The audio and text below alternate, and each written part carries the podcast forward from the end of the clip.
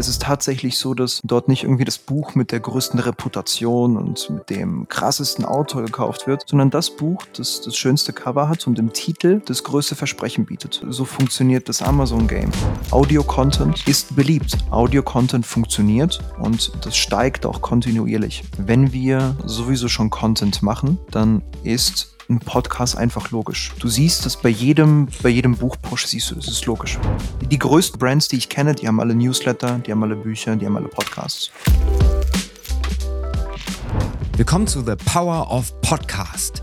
Ich bin Felix, Podcaster, der dich zum Podcaster macht. Und in diesem Format interviewe ich spannende Podcaster und Podcast-Experten rund ums Thema Podcasting. In dieser Folge habe ich Anton Moser zu Gast. Anton ist absoluter Experte im Bereich Buchvermarktung und gemeinsam sprechen wir darüber, welchen Stellenwert der Podcast für Autoren hat, aber auch wie man den Podcast im Bereich Bücher und Büchervermarktung gewinnbringend einsetzen kann. Ein super spannendes Gespräch mit ganz, ganz vielen Parallelen zwischen Büchern und Podcasts. Also seid gespannt und viel Spaß bei dieser Folge mit Anton Moser.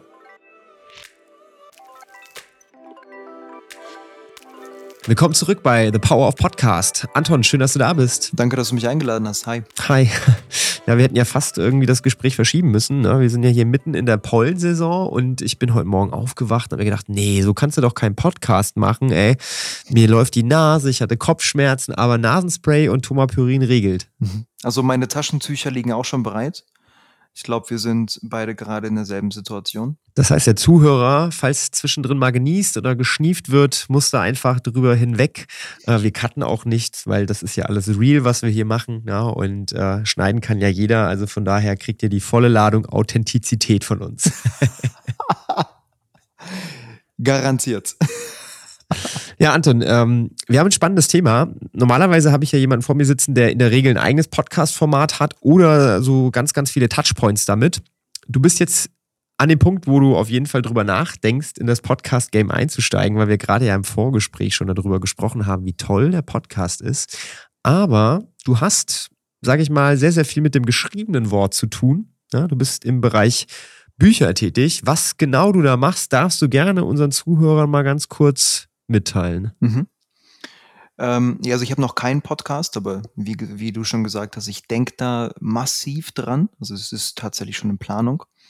Aber was, was mache ich? Ich arbeite mit Büchern, ich produziere Bücher, ich vermarkte Bücher, ich arbeite mit Autoren von der Idee bis zum fertigen Produkt und ähm, versuche auf diesem Weg die Brand der Autoren zu stärken, das, das Business des Autors und das Buch des Autors gegenseitig davon profitieren.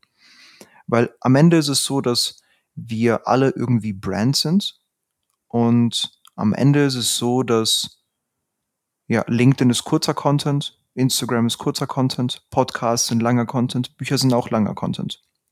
Und deshalb ist es so, das muss alles irgendwie richtig vermarktet werden, damit es gut ankommt. Und das mache ich.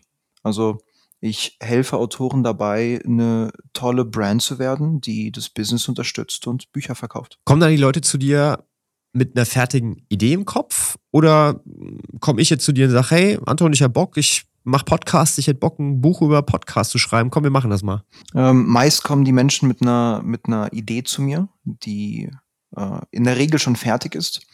Und ich schaue mir die Idee dann an und spreche dann mit den Autoren darüber, wie wir die Idee in Szene setzen können. Weil im Grunde genommen ist es so, dass ähm, fast jedes Buch kann erfolgreich werden. Es benötigt nur den richtigen Frame. Also das heißt, ich positioniere die Bücher und schaue, äh, in welche Kategorie kann das Buch gut reinpassen. Weil im Grunde genommen gibt es äh, fünf Kategorien bei jetzt zum Beispiel äh, Sachbüchern, die sehr gut funktionieren. Und das sind Managementbücher, Kommunikation, Psychologie, Finanzen und Persönlichkeitsentwicklung. Und wir müssen dann immer schauen, okay, wie können wir, ohne uns irgendwas auszudenken, wie können wir dein Buch in eines, in einen dieser Rahmen stecken, dass es gut funktioniert.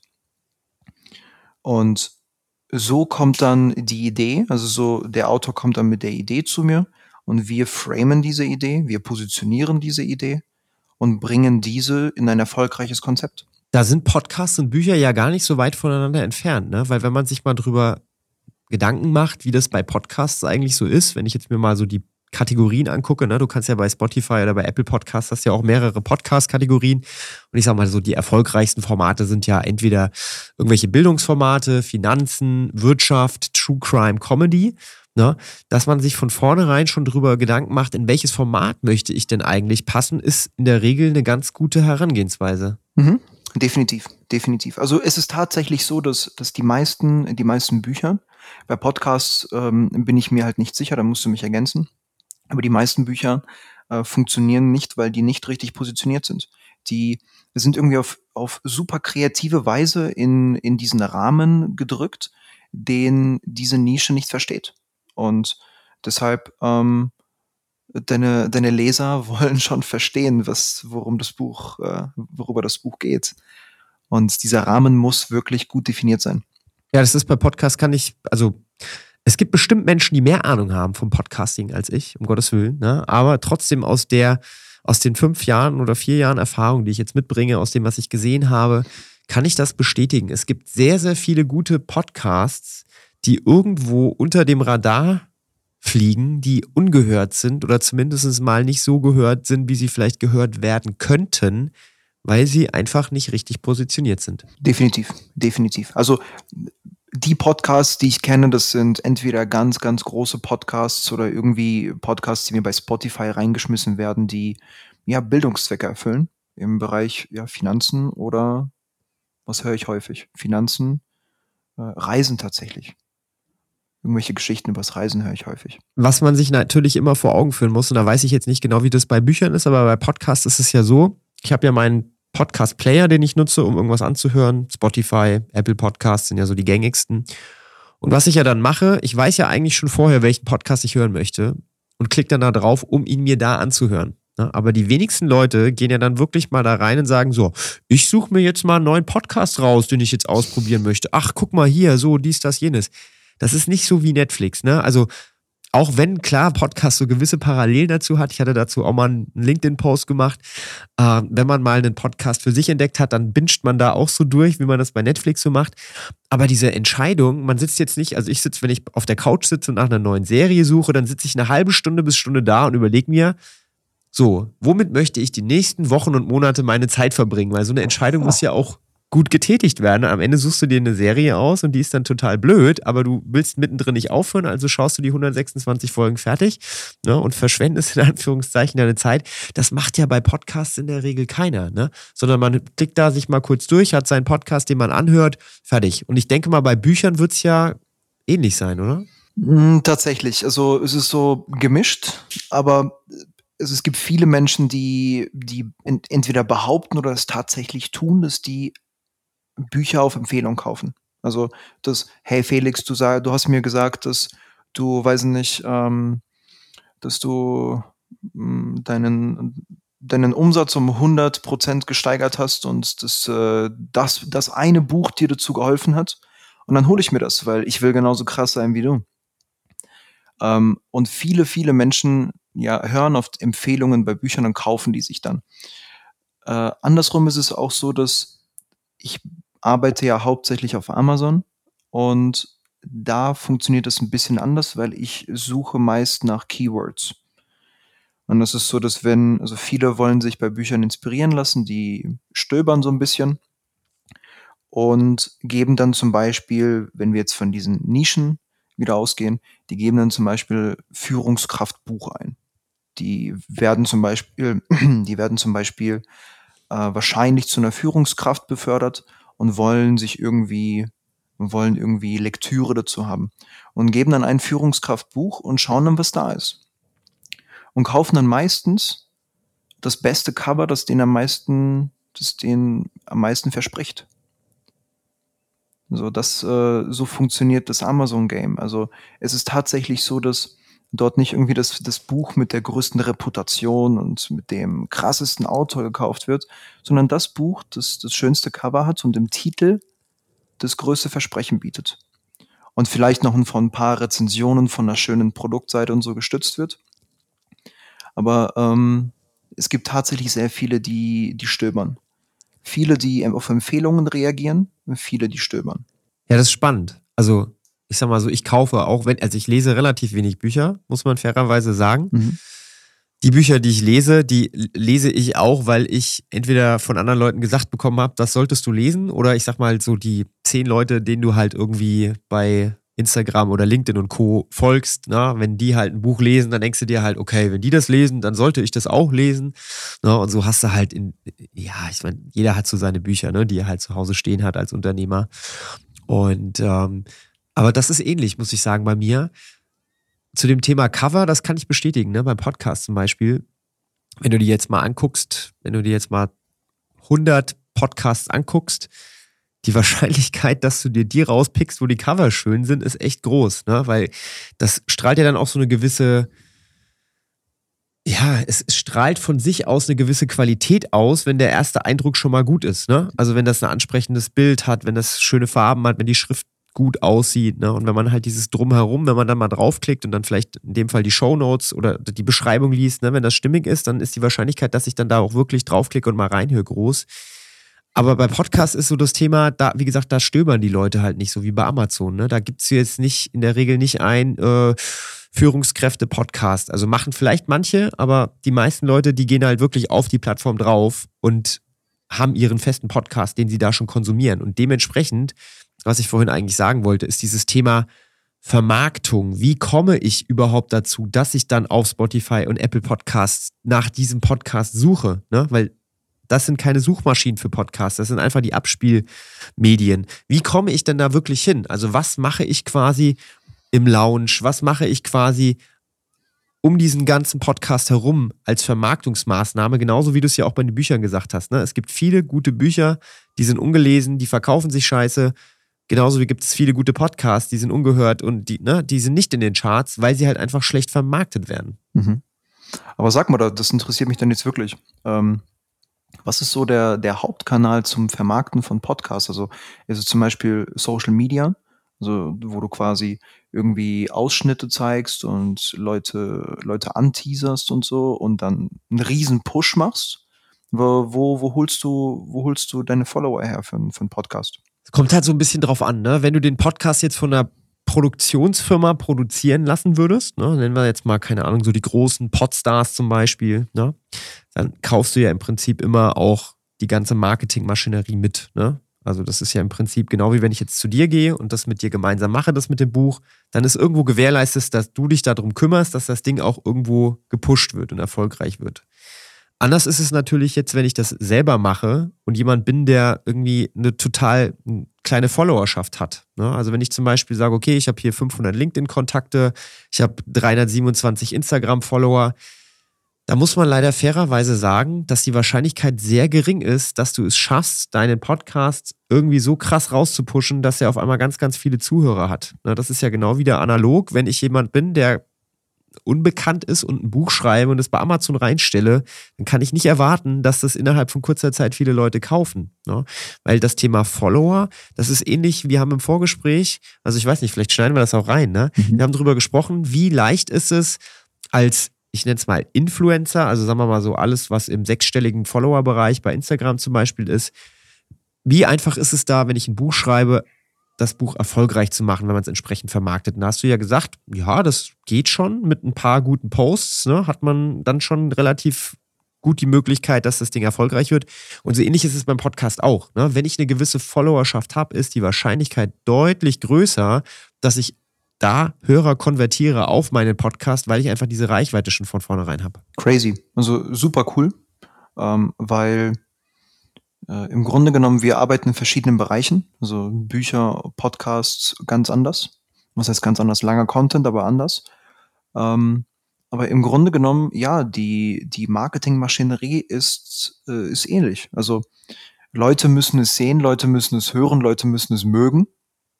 Und es muss einfach überall zu sehen sein. Ich wollte gerade sogar schauen, ich glaube, auf deinem, auf deinem äh, Spotify-Cover bist, glaube ich, du mit einem breiten Lächeln drauf. Kann das sein?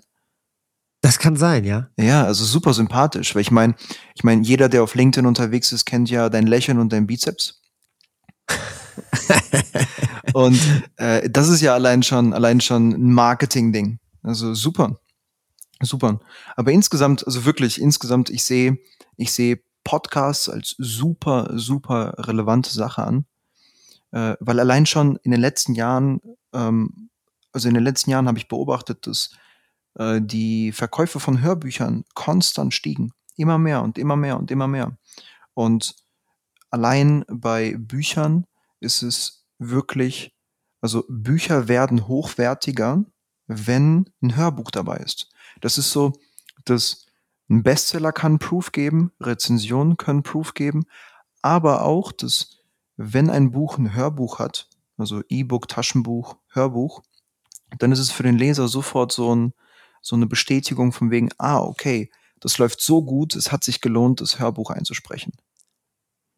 Also, und deshalb, ich kann mir vorstellen, dass wenn wir, wenn wir von Branding-Sachen sprechen, also jetzt zum Beispiel, jetzt angenommen, jemand ist auf LinkedIn aktiv, baut sich Follower auf, schreibt ein Buch, schreibt Newsletter, ein Podcast, wenn er einen Podcast macht, ah, okay, krass, er hat, ähm, es lohnt sich so sehr für ihn oder für sie, dass die jetzt auch noch einen Podcast machen.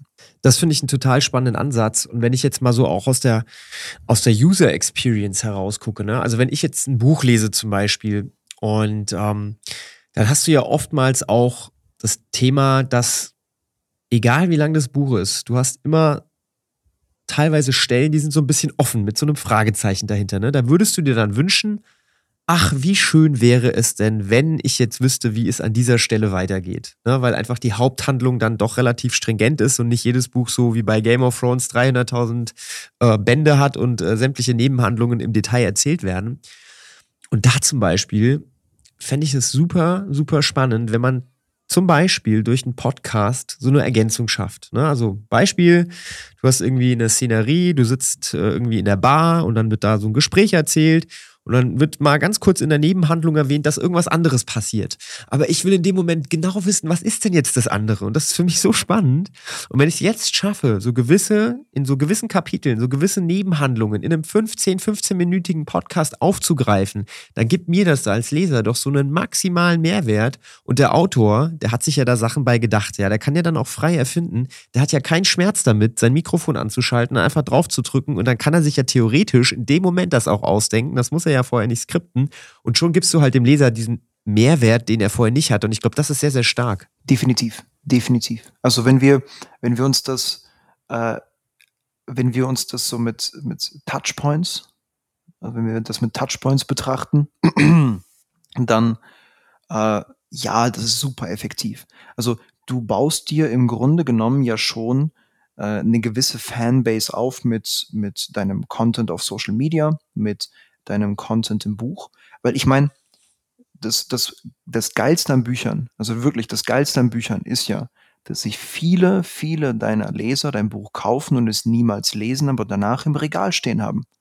Du bist einfach Teil des, der Wohnung deines Lesers. Für immer. Du bist so eine Trophäe. Und das schafft riesiges Vertrauen. Und wenn du dann noch Aspekte, zum Beispiel Methoden, Übungen, Tricks oder irgendwelche Geschichten in einem Podcast äh, irgendwie weiter ja definierst oder irgendwie erzählst, wow, wow. Also wenn du dann noch irgendwie Videos dazu machst, absolut krass. Also wie kannst du da bitte mehr Vertrauen schaffen? Wie kannst du dir noch eine größere Fanbase bauen als daraus? Und ich finde dieses Phänomen, was ich die letzten ähm, ein, zwei Jahre betrachte, wir haben es ja angesprochen vorhin, das Thema Influencer. Ne? Du hast ja jetzt in, in sehr, sehr vielen Bereichen ähm, Influencer, egal ob das jetzt im Bereich Finanzen ist, also nehmen wir mal zum Beispiel äh, Finanzfluss, ne? Ist ja so mein Lieblings-YouTube-Kanal. Der Thomas, der macht das ja schon seit Jahren super gut. Äh, egal ob das jetzt äh, ja, äh, Steuern ist, ne, der, der Steuerfabi zum Beispiel, oder jetzt Bastian Kunkel, den ich ja auch äh, im Podcast hatte letztens, der spricht über Versicherungen. Also da hat jede Nische so seinen, seinen Influencer Nummer eins quasi, ne? Und bei denen war es ja so ein Reverse-Verfahren. Die haben ja angefangen mit dem Thema Podcast, zumindest zum Großteil, oder eben Thomas YouTube, und haben dann gemerkt, ach cool, warum schreibe ich nicht eigentlich ein Buch? Weil die Inhalte habe ich ja schon im Tonformat produziert wieso schreibe ich nicht ein Buch? Und die Bücher sind dann natürlich Spiegel-Bestseller geworden, weil Ne? Die haben schon eine gewisse Fanbase aufgebaut und die Inhalte sind ja relevant und gut. Ne? Das war im Prinzip das, was wir gerade besprochen haben, nur umgekehrt. Also quasi die logische Schlussfolgerung aus den Inhalten, die ich schon produziert habe. Jetzt schreibe ich noch ein Buch, weil es gibt halt auch Leute, die hole ich halt eher über ein Buch ab. Mhm. Definitiv. Definitiv. Also äh, du hast super gute Beispiele geliefert. Also äh, Finanzfluss, das, das Buch ist immer noch in den Top 100 und auch konstant da. Äh, ich glaube, Steuerfabi, der war nach zwei Posts Spiegel-Bestseller. Ich, ich folge dem ja auch, weil sein, sein Content ist einfach on point. Ähm, und er hat, glaube ich, er hat so viele Verkäufe in den ersten Wochen gehabt, dass Lieferprobleme äh, da waren. Also das Buch konnte wochenlang nicht ausgeliefert werden, weil so viele es wollten. Abgefahren. Also das ist so die Macht, die Macht, die du über Social Media aufbauen kannst. Ähm, und es ist einfach so, dass das erzähle ich häufig auf LinkedIn, dass wenn du Content Creator bist, dann hast du im Grunde genommen innerhalb von einem Jahr hast du ein Buch zusammen. Und das machen auch viele. Es machen auch viele, die holen sich dann eine Redaktion, die holen sich Co-Autoren oder Ghostwriter und lassen sich dieses Buch dann professionell aufbereiten. Gibt es, ist sehr gängig, weil du hast ja, das habe ich bei LinkedIn selbst gemacht, du hast ja im Grunde genommen jeden Post, jeden Post hast du immer wieder Feedback, ob dein Content funktioniert oder nicht. Du hast ja immer wieder, hast du äh, Leute, die dir sagen, das gefällt mir oder die geben dir ein Like und du siehst, welcher Post am meisten Likes bekommt und du, passt, du passt deinen Content über die Zeit ja auch an, um deine Follower irgendwie zufriedenzustellen oder denen mehr Mehrwert oder Insights zu geben. Und im Grunde genommen ist das alles ein Buch. Also für jeden Content Creator ist ein Buch super, also mit super wenig Aufwand verbunden und äh, ein logisches Cross-Selling-Produkt, weil Follower sich langen Content wünschen. Also Felix, ich, ich, ich beobachte dich zum Beispiel jeden Tag auf LinkedIn und du bist tatsächlich einer der wenigen Podcasts, die ich höre, weil ich finde dich super Ach, sympathisch danke. auf LinkedIn, super sympathisch auf LinkedIn, aber LinkedIn-Content ist kurz. Also der wird ja super schnell downgerankt, wenn er irgendwie zu lang ist und keiner Bock hat, den zu lesen. Und deshalb, oder Reels sind auch nur in einer gewissen Länge. YouTube Shorts, TikToks auch nur in einer gewissen Länge. Also super logisch. Genauso wie Podcasts. Ich folge dir auf LinkedIn, ich will mehr darüber erfahren. Ich höre einen Podcast und koche meine Pasta Carbonara und äh, höre mir dabei deine engelsgleiche Stimme an. Das ist jetzt gerade Balsam für meine Podcaster-Seele, ja. Obwohl ich so leicht nasal klinge, hörst du dir trotzdem meine engelsgleiche Stimme an. Das ist äh, natürlich. ne? Also viel, vielen lieben Dank schon mal für die Blumen. Ähm, aber das, was du gerade gesagt hast, das ist ja auch nicht nur auf mich bezogen, sondern das ist ja stellvertretend für alle anderen, die einen Podcast machen in ihrem Marketing-Mix. Ne? Man nimmt dann quasi, das ist ganz cool. Das ist ein bisschen so auch wie ein Newsletter. Man schafft es, runterzugehen von der Plattform. Also nehmen wir jetzt mal LinkedIn als Beispiel. Wenn morgen LinkedIn tot ist, ja, weil, keine Ahnung, irgendwelche russischen Hacker die Seite hacken und die ist dann weg. So, ne, das kann ja theoretisch heutzutage immer passieren. Man weiß es ja nicht. Wie viele Leute gibt es, die es nicht schaffen, ihren Content von der Plattform auf eine andere Plattform, idealerweise auf eigene Formate zu lenken? Und wie viele Leute da sind sehr, sehr mit dieser Plattform verbunden? Aber wenn du es halt schaffst, egal ob das jetzt ein Buch ist oder ein Podcast ist, Touchpoints zu erstellen, Vertrauen aufzubauen, außerhalb von der Plattform. Also du nimmst die Leute mit. Bei einem Buch nimmst du die Leute mit, ne, du, im Urlaub zum Beispiel lese ich Bücher. Das heißt, jetzt hier Beispiel Finanzfluss, habe ich mir damals am Flughafen gekauft, habe ich mit in Urlaub genommen. Ja, habe das Buch innerhalb von zwei Tagen oder von eineinhalb Tagen durchgelesen. Ich werde mich immer dran erinnern. Ja, ich wusste alles, was in dem Buch steht, vorher schon. Es ist jetzt nicht das, aber ich wollte es trotzdem lesen. Ich fand es schön. Genauso mit, ne, mit Fabians Buch. Oder, ne, ist egal. Ich, diese ganzen Bücher, das sind meistens keine neuen Informationen für mich, aber ich habe sie trotzdem gerne gelesen. Es hat mir Spaß gemacht. Ich habe Erinnerungen damit. Das heißt, ich habe ja eine viel tiefere Connection zu den Leuten jetzt, als ich es vorher hatte beim Podcast das Allergleiche. Ne? Du kochst und hörst meine Stimme, du mähst den Rasen und hörst meine Stimme. Also du baust ja auch ein ganz anderes Vertrauen auf. Und das hat so eine krasse Wertigkeit. Das ist, glaube ich, das, das, das schaffst du gar nicht über anderen Content. Ist so. Also wenn du jetzt wirklich vergleichst, dass äh, Bücher sind zum Beispiel symbolisch für, also jetzt Winter ist ganz starker Verkaufszeitraum von Büchern. Sommer gar nicht so stark. Also das, was du erwähnst, ist, du fliegst in Urlaub und kaufst ein Buch am Flughafen. Das ist so das Gängigste. Äh, aber ansonsten ist so, dass ähm, die, äh, die Verkaufszahlen steigen ganz, ganz krass im Winter. Also ist, heutzutage ist immer noch das Weihnachtsgeschenk Nummer eins Buch. Immer noch. Nach Socken bei Deutschen. und äh, es ist tatsächlich so, dass ein Buch ist diese Assoziation, dass ich habe den Buchgeruch, ich mache mir einen Tee, sitze mit warmen Socken irgendwo in meinem Sessel und lese ein Buch. Podcast ist tatsächlich, also für mich, ich weiß nicht, ob das für jeden so ist, aber ich koche sehr, sehr viel, ich koche jeden Tag frisch. Und für mich ist einfach, ich höre mir währenddessen Podcast an. Ähm, oder höre Musik, aber wenn ich einen Podcast höre und wenn ich irgendwie Bock habe an dem Tag, hey, ich will schlauer werden, dann höre ich mir einen Podcast an. Und äh, assoziiere dann den Content von diesem Menschen einfach mit meiner Pasta. Ich assoziiere das mit diesem glücklichen Gefühl von dem Geruch von, von frischen Nudeln, frischen Zutaten, von einem vollen Magen, von dieser Geschmacksexplosion auf meiner, auf meiner Zunge. Und dazu den Content Creator. Also, wie kann das besser werden? Das, das geht gar nicht besser. Ja, das ist ganz, ganz, ganz, ganz stark, was du da gerade gesagt hast. Um jetzt nochmal zurückzugehen, um diesen Bogen auch zu spannen. Ne? Du bist Experte im Bereich Bücher, Vermarktung von Büchern. Ne? Mhm. Wie versuchst du das Thema Podcast mit deinen Kunden in Verbindung zu bringen? Also wie platzierst du das? Bist du da wirklich so, dass du sagst, hey, das ist was für jeden Autor oder gibt es da dann doch teilweise, sage ich mal, Autoren, wo das Thema doch eher nicht so gut passt? Wie ist deine Meinung dazu? Gute Frage.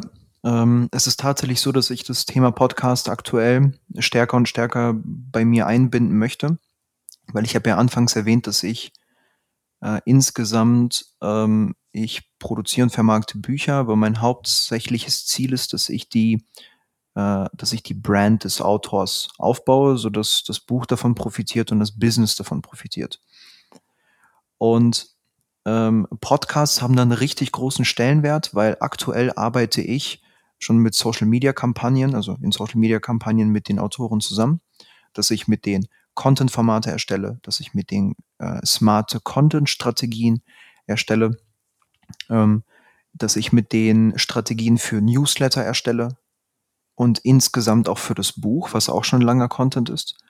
Und ich finde einfach, dass der Podcast eine super sinnvolle Ergänzung ist, weil also das, das Einfachste an meinem Job ist ja, dass wenn das Buch fertig ist, hat der Autor eine unendliche Grundlage für Content.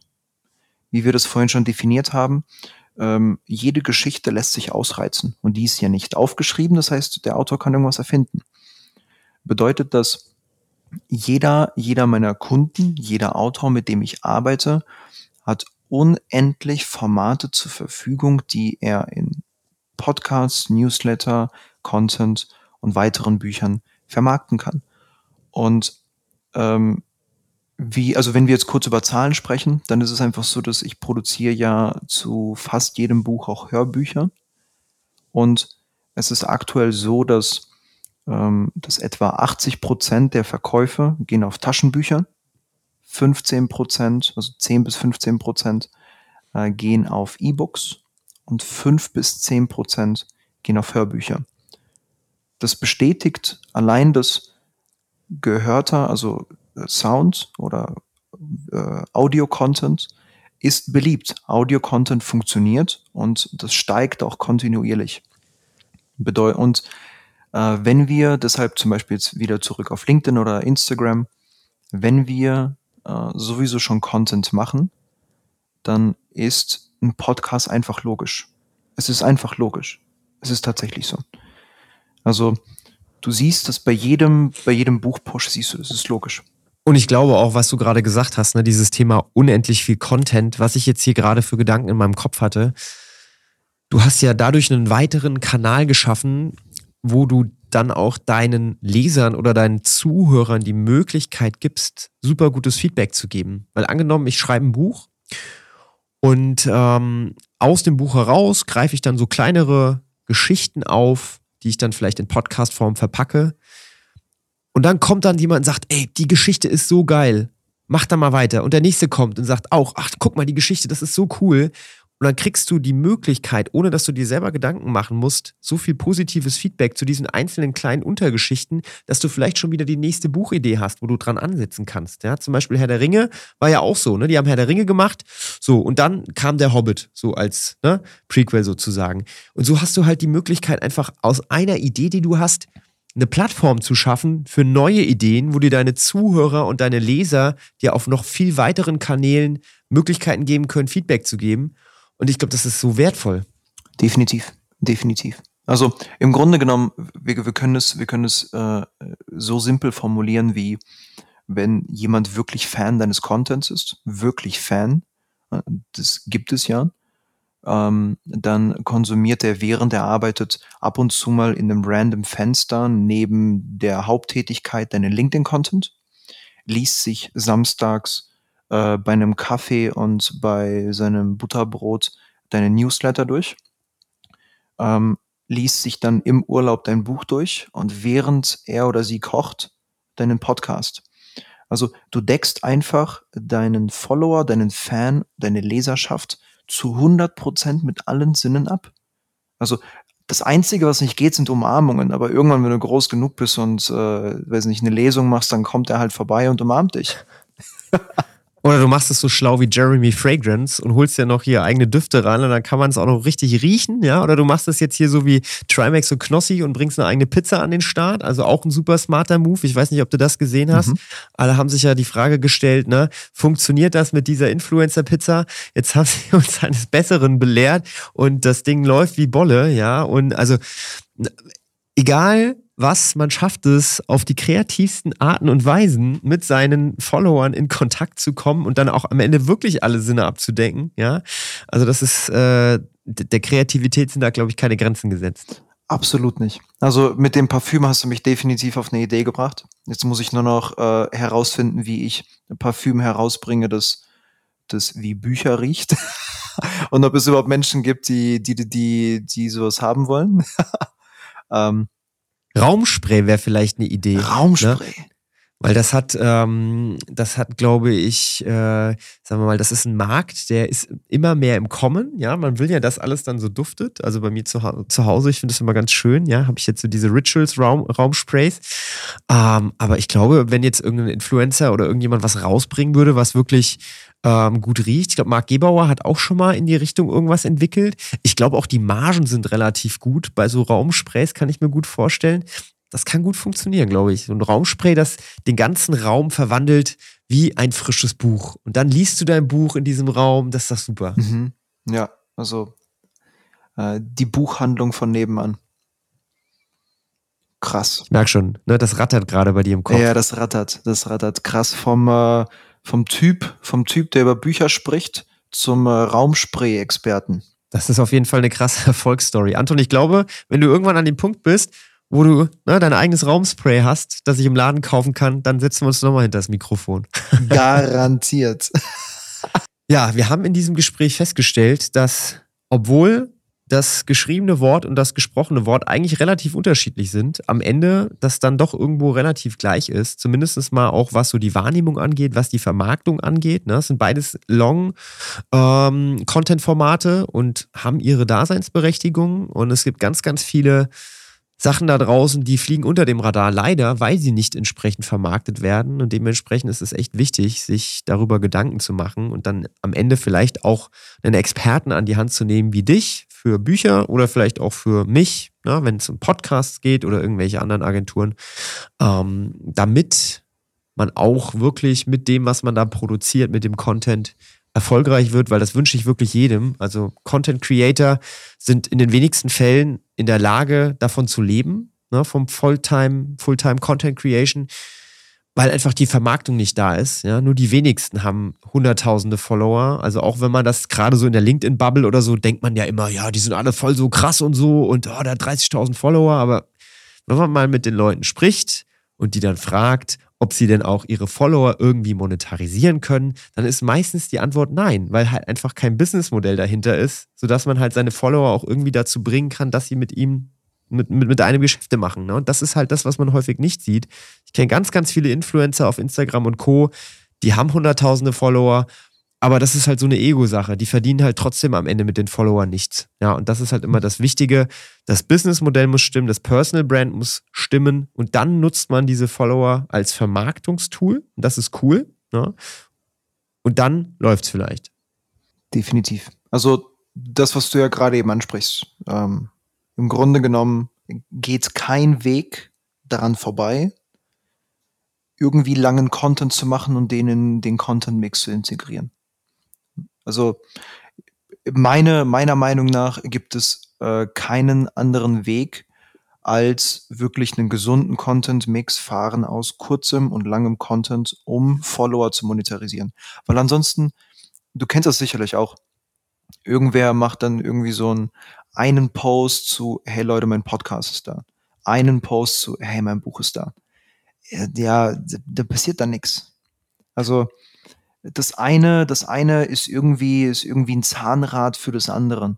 Das, das kann, das geht Hand in Hand und dann kann das klappen. Also ich, die größten Brand, Brands, die ich kenne, die haben alle, die haben alle, äh, die machen alle Reels, die haben alle Newsletter, die haben alle Bücher, die haben alle Podcasts. Ende der Geschichte. Ja. Jetzt weißt du, was du zu tun hast, ne? Kümmer dich um deinen Content-Marketing-Mix. Nimm den Podcast mit rein, nimm, wenn es irgendwann auch mal soweit ist, ein Buch mit rein, weil, ne, wie du es vorhin ja so schön gesagt hast, jemand, der ein Jahr lang auf LinkedIn unterwegs ist, hat genug Content für ein Buch, ja, und auch wenn es ein Comedy-Buch ist, kann ja auch sein, ne? mein Jahr bei LinkedIn. Definitiv. Ja, also man kann echt, also das muss, muss sich auch jeder angewöhnen, man kann irgendwie aus allem irgendwo einen Mehrwert-Content schaffen. Wichtig ist, dass man irgendwie cool ist, dass man authentisch ist. Ne? Also das ist auch das, man muss sich gar nicht verstellen, sondern man kann einfach so sein, wie man ist. Und das ist ja auch das Schöne am Podcast.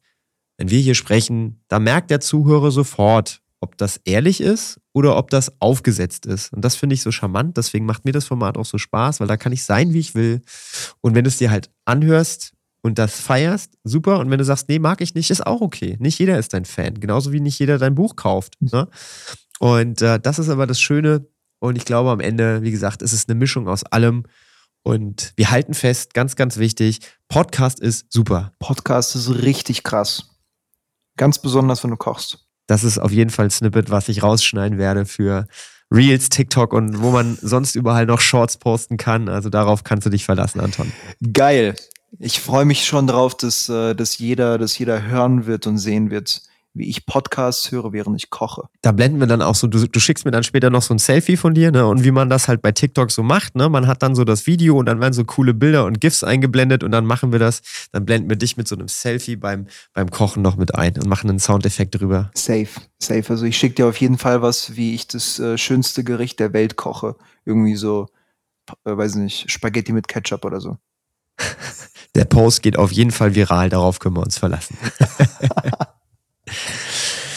Ja, Anton, ich äh, bedanke mich für deine Zeit. Ich gehe stark davon aus, dass sich unsere Wege echt noch oft kreuzen werden, ne, weil du ja selber gesagt hast, das Thema Podcast steht bei dir jetzt irgendwo auf dem Plan und du arbeitest mit sehr, sehr vielen Autoren und Brands zusammen, wo das Thema Podcast durchaus auch einen gewissen Mehrwert hat. Und da bin ich vielleicht ja auch der richtige Ansprechpartner, um so ein bisschen Sparring mit dir zu machen. Also da freue ich mich auch drauf.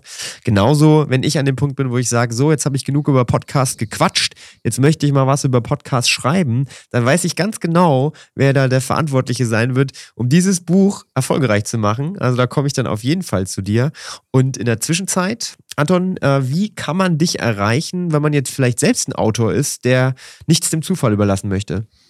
Einfach Anton Moser bei LinkedIn eingeben und dann einfach sofort, also man kann mich nicht übersehen. Ich bin der Typ mit dem roten, mit dem rot-blauen Buch, der unter der Dusche steht.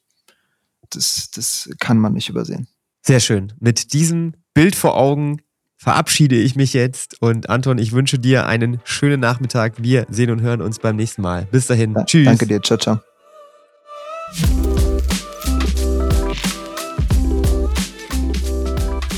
Vielen Dank, dass du eingeschaltet hast.